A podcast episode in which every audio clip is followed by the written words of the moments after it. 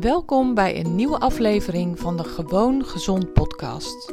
Ik ben Janine Oskam van Instituut Vite.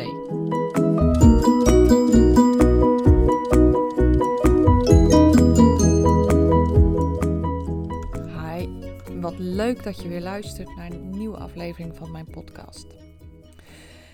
Deze week sprak ik een heel bijzondere man. Een nieuwe cliënt van mij.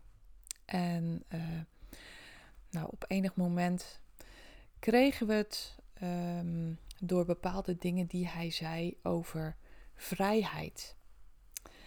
En hij, um, hij opperde dit onderwerp en um, nou, wat mij eigenlijk zo ontroerde, zeker later toen ik erover nadacht, want toen ik in het gesprek zat, besefte ik eigenlijk nog niet eens heel goed wat hij zei. Maar later uh, ja, kwam dat, kwam dat met, met volle kracht bij mij binnen. Um, hij zei: Ik zou mezelf weer graag vrij willen voelen. En hij uh, verbond dat met zijn gezondheid. Hij gaat eigenlijk al, al jaren, het is, het is nog een vrij jonge man, um, een einddertiger, dus dat vind ik nog uh, heel erg jong. Maar jaren achter elkaar gaat zijn gezondheid achteruit.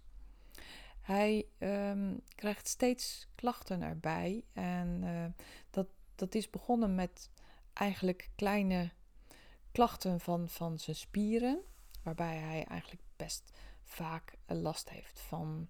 Had van zijn rug en van. Uh, nou ja, dat hij eigenlijk een beetje dacht van.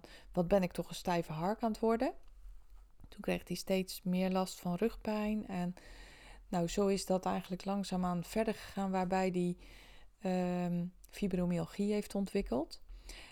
Fibromyalgie is echt een hele ernstige ziekte die verschrikkelijk om zich heen grijpt en die hele grote gevolgen heeft.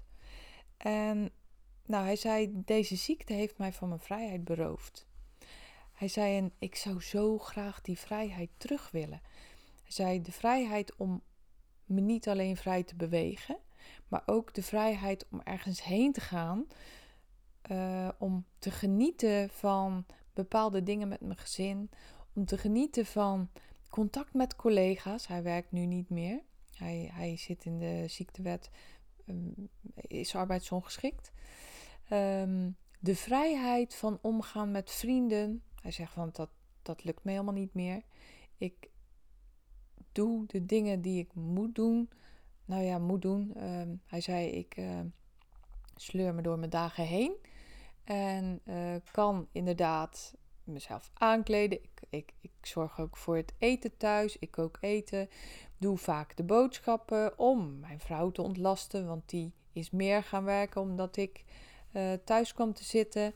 Hij zei: Nou, ik ik doe ook nog wel eens wat dingen met mijn kinderen, maar, maar eigenlijk niet meer de leuke dingen. Dat zijn dan echt uh, rijden naar zwemles en uh, de, de noodzakelijke dingen.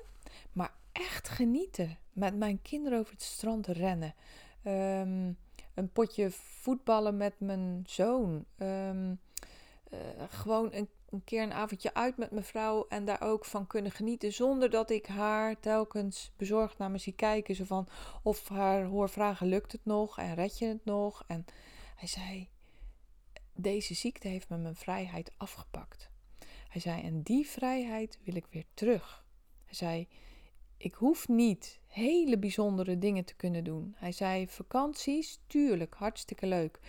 Maar gewoon mezelf goed voelen S morgens opstaan en denken: wat ga ik nu weer eens doen? Nou, dat kwam echt later, dus in het gesprek. Um, nou, ging ik daar ook op in en heb ik, heb ik uh, doorgevraagd en de dingen gedaan die ik dan natuurlijk professioneel gezien moet doen. Maar later kwam dat zo keihard binnen. Ik, ik krijg er nu weer kippenvel van als ik erover praat. Dat ik denk, wat vreselijk moet het zijn om, om inderdaad je vrijheid afgenomen te worden. Om niet meer te kunnen doen wat jij wil. Dat je lichaam niet meer doet wat jij ervan verwacht. we hebben dat natuurlijk allemaal wel eens. Ik denk ook wel eens van nou, maar is natuurlijk helemaal niet in verhouding wat deze man en zijn gezin meemaakte. Onderschat dat niet, wat, wat ook zijn vrouw en zijn kinderen hier aan lijden. En hij zegt ook, doordat ik zie dat zij lijden, zei, hij zei, ik voel mezelf natuurlijk dagelijks tekortschieten. Ook al zeggen zij allemaal, joh, en dat hoeft niet, en dat is niet zo, en je doet je best. En hij zei, maar ik voel het echt wel zo. Hij zei, en ik kan er ook niks aan doen. Hij zei, maar ik wil kei en keihard werken om die vrijheid terug te krijgen. Nou, ik vond dit een heel mooi verhaal om te delen. Om ook te laten horen welke verhalen ik uh, te horen krijg. En de verhalen die mij ontroeren. En waar ik natuurlijk dolgraag aan wil bijdragen. Dat deze man zo goed zijn lichaam leert kennen. Dat zijn klachten verdwijnen. Zo goed de signalen van zijn lichaam leert begrijpen. Zo goed leert wat zijn lichaam nodig heeft. Dat deze ziekte verdwijnt. Dat hij de vrijheid terugkrijgt waar hij zo naar verlangt. Ik hoop intens dat ik hier enorm aan kan gaan bijdragen.